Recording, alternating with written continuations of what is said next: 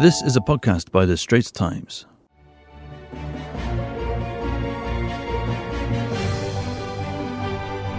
Welcome to the Double Feature Movie Podcast. I'm your host, Jonathan Roberts, and I'm joined this week, after a long absence, Cheow Sue-Ann is back. Hello. Hello, it's been a while. It's been a while. It's March the last time we had you on. That's crazy how long it's Yeah. been here. But, you know, if you want to neglect us, that's fine. Anyway, Ooh. this week is something of a Crazy Rich Asians reunion because, well, let's get into the first one. First up is a new trailer for Last Christmas has been released. Obviously, this is a bit of a Christmas film. It stars Khaleesi and Nicholas Young Yep. from Crazy Rich Asians, aka Emilia Clarke and Henry Golding. Henry Golding's, I th- must be his first role after. I can't think of anything else he's been in. Nothing notable, anyway. So anyway, this is quite a a big deal because it's directed by Bridesmaids Paul Feig. It has a screenplay by Emma Thompson, the Oscar-winning Emma Thompson, who's famous for being Emma Thompson, uh, who also stars in it as Emilia Clarke's comedy Polish mother. Or Eastern European mother, I should say. Uh, Michelle Yeoh is also in it, sporting uh, an odd accent. A really weird put on Asian Yeah. accent. Yeah. So, I mean, why are we bringing this up? The other thing is that this new trailer really uh, pushes the idea that this is featuring the music of George Michael, hence Last Christmas. Although the only other track that we hear in it is Freedom 90. This is not like Bohemian Rhapsody. This is just like it happens to feature the music of George Michael and it's taken its name from a big hit of his. Yeah, Uh, I don't really know what the deal is with the Hmm. George Michael thing. Because, I mean, I can't see how that would be super relevant to the film either. It looks. I mean, it, this is standard Christmas rom com. I get a heavy kind of preacher's wife vibe from it. If you remember preacher's wife, Denzel, Whitney. Okay, there looks as though there's a twist in this thing along the way. But your first impressions, would you watch this film? Does as a rom com, does it entice you? It's got a pedigree, but does it entice you? I feel like the trailer really does make it look like a super typical rom com, right? It's like girl has a ton of problems, guy shows up, basically magics all these problems away. But well, she's a mess. She uh, alienates everyone, it seems. But he's just charm personified. Right, it kind of almost reminds me of Bridget Jones's Diary, a little bit. In what way? In the fact that it's a Christmas rom com. It's like it fits perfectly into that mode of girls are an absolute mess. This charmer, you know, perfect Prince Charming type type guy just appears out of nowhere and makes her life better. So that's like that's like the first impression I get from the trailer. But because of its pedigree and how like, you know, obviously it's it it suggests a twist. I might watch it because of that. Because then, Well, in the trailer, uh, she points out that the Christmas before, she almost died. And you see her on the gurney and being wheeled into hospital. Now, there also seems to be something about Henry Golding, about why does she keep on bumping into him? What is his connection with her? Why is he so charming? Why is he so willing to take on this kind of kooky mess of a girl? yeah, and it's like the movie suggests that she never manages to contact him. They just meet coincidentally every now and again. All the time. Yeah, so Yeah. I mean, Well, I don't know. I'm not going to spoil it here, but go watch the trailer, make your own assumptions, but bear in mind what the first two lines of the George Michael song are. do you want to give us a little recap? I am going to sing, folks. No, no, no. Anyway, No? it's basically Last Christmas, I Gave You My Heart. Where can you go from there? Take anyway, it literally if you must. Would you go see it? He seems to be charming. I mean, it's weird to see things on Twitter and other eminent reviewers from around the world, uh, certainly of the female variety, who seem absolutely besotted with the guy. He could be huge. You know what I think of Henry Golding. I don't. I mean, I don't think he's that handsome, but I must say he's more appealing in this one than he was in Crazy Rich Asians. So who knows? I mean, in this one, this is next Hugh Grant territory. Yep. This could take him. I mean, Crazy Rich Asians, again, it, it, he didn't seem to skyrocket after it. I mean, it, obviously his profile raised. I think this could send him off into the stratosphere. Yeah, because this one like really puts him firmly in chick flick territory, like like you said, next Hugh Grant kind of thing. Hey, look, if people start to find Colin Firth attractive after Bridget Jones's Diary, then sure, rom coms can do anything. I feel like that's a dig at me. But will you watch it? I mean, Actually, being a I guy. would. I would. I don't know. Something about if it's got enough charm, I. Uh, if it's got enough charm, I could be swayed. I do. I don't mind a decent rom com. It's also Emma Thompson and Paul Feig. I mean, Paul Feig, Paul Feig, Paul Feig. I can't remember which one, but he. I mean, he's a really good director for these things. It'll get me in a seat. So anyway, let's find out. Anyway, let's continue this Crazy Rich Asians reunion. Because next up is Constance Wu. As a as like the lead female actress too of a film Yeah, that has nothing to do with Crazy Rich Asians. yeah, the Asian thing doesn't come into it, which is also refreshing. But this is Hustlers. Now, I don't know about you. This is not as wide a release as I thought it would be. If you're like me and you saw the posters and you see J Lo as well, Jennifer Lopez, you think of what Jennifer Lopez's oeuvre, oeuvre Oeuvre. is, which is kind of like uh, gutsy women fighting against the world versus uh, alternated with rom coms every so often. A lot of rom-coms. included with rom coms. Yeah, and you think, oh, it's about uh, girls in a strip club, you know, strippers trying to make it in the world. That's not what the film is. Well, it is, but that's not everything that the film is. I see what you mean. It does come across as a bit of a trashy. The average male moviegoer is not going to go to a Jennifer Lopez film.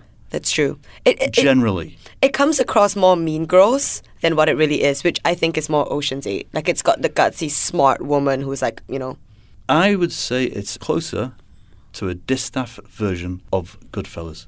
I see that. Okay, so just the basics of it. Constance Wu is a newbie stripper at this club called Moves. She's quickly taken under the wing of Jennifer Lopez, who's like, she's a veteran stripper. She's like the big sister. Yeah. And the main clientele of this club is Wall Street jerks. So they're super rich and they're really easy to get money from because you just have to go up, do a last uh, lap dance, everything's peachy, everything's wonderful. Cut to 2008, there's a Wall Street crash. Suddenly, the bottom falls out of this world, and the world of the stripper is no longer as fun. So, Constance Wu, Jennifer Lopez, mastermind this thing along with uh, Keke Palmer and L- Lili Reinhart as two of the younger strippers to scam money out of these Wall Street guys. And the basis being these guys are not going to complain because they don't want to be found out that they've been going to strippers and stuff like that. Yeah. It's based on a true story, so I mean, it's no spoiler to say things don't go completely to plan.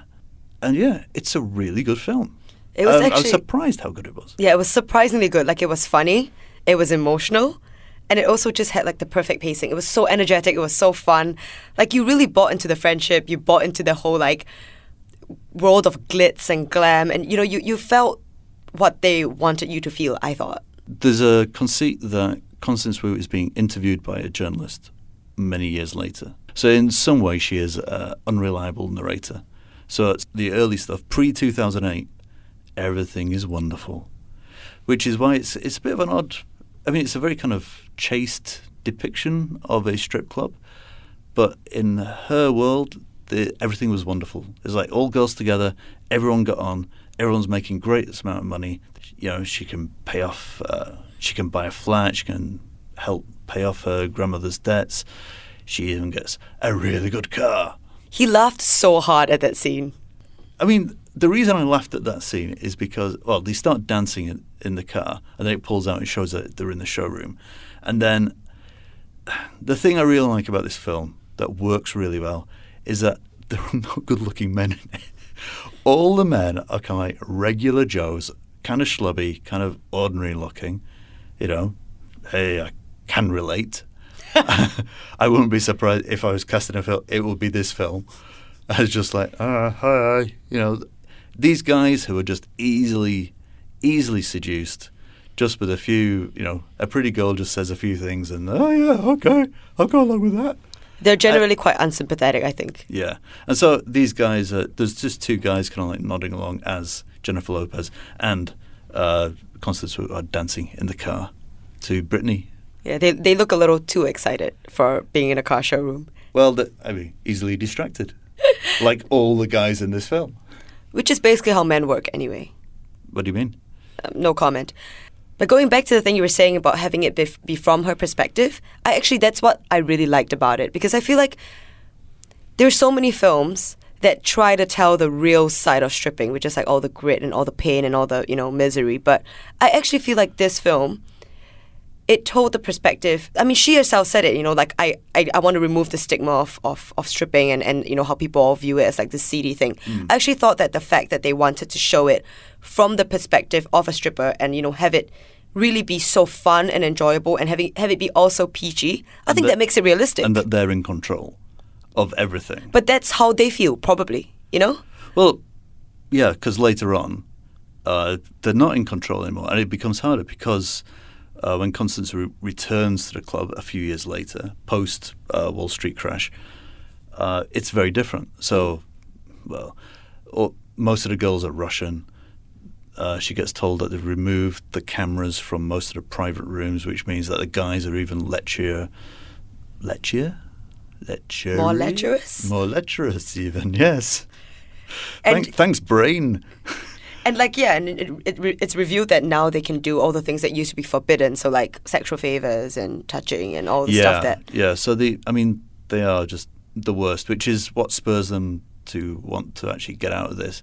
And I mean, there's, it's similar to, well, obviously, The Big Short is a reference point because you know it's, it doesn't paint the Wall Street guys as sympathetic. But in a way, like it was good because it was told from the stripper's perspective. So they didn't dwell on the morality of it. You know, it didn't become a slow, draggy film about like the morality of strippers. It was it genuinely just showed how they live their lives, and I thought that was Well, this is where the Goodfellas thing comes in because there's parts where Constance was narrating like how things worked, and it is just like those scenes in Goodfellas where uh, Henry Hill or Ray, Ray Liotta uh, is narrating how Robert De Niro directs these scam operations by these kind of low-level mafia dudes, and in this, I mean. Jennifer Lopez is the Robert De Niro character and she to was some extent because she leads, and she doesn't just lead in the story; she dominates this film. She is brilliant in this. and you buy her personality. You buy that she's the leader. You buy that the girls respect her. You know, like it's nothing about, and that's what I thought was fantastic. Nothing about her felt put on. It Yeah. didn't feel like it was. I forgot she was J Lo, which is really hard to do. Wow. You know, like throughout the film, it. I felt that I still couldn't really stop seeing Constance Wu as Constance Wu from you know Fresh Off the Boat era, but J Lo, like you completely forgot that she had anything outside of it. You bought into her character. You're convinced that that was who she was. Yeah, I mean it's it's a great great performance, and you should go just to watch J Lo in this because yeah, it's it's such a magnificent performance. She is, I mean, okay, Jennifer Lopez is fifty, and she still looks, oh wow, and I mean it's kind of brave in a way. Hey, look, I mean she's got a great body. I mean, she looks know. fantastic. She looks not a day over thirty. Look, if you haven't seen Out of Sight, do yourself a favour and see Out of Sight. Because for me, the fact that she went into these kind of like uh, more cliche rom coms was a great shame. Because in Out of Sight, where she plays uh, the the marshal, she's got such a connection with George Clooney's character, and she's brilliant. And there's no point; they are two equals on the screen in Out of Sight, and I urge you to go see it. It's a brilliant, brilliant film this is like a return to that, and I, I think it's so good. You don't want to say, "Oh, it's worth an Oscar," but I'd be surprised if she's not.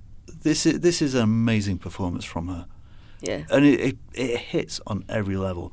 And bearing in mind that you're kind of watching it from the perspective of an unreliable narrator, so at some point her personality will change to go with how the narrator feels about her. I won't go much further into it because this film deserves to be seen. It's a great film.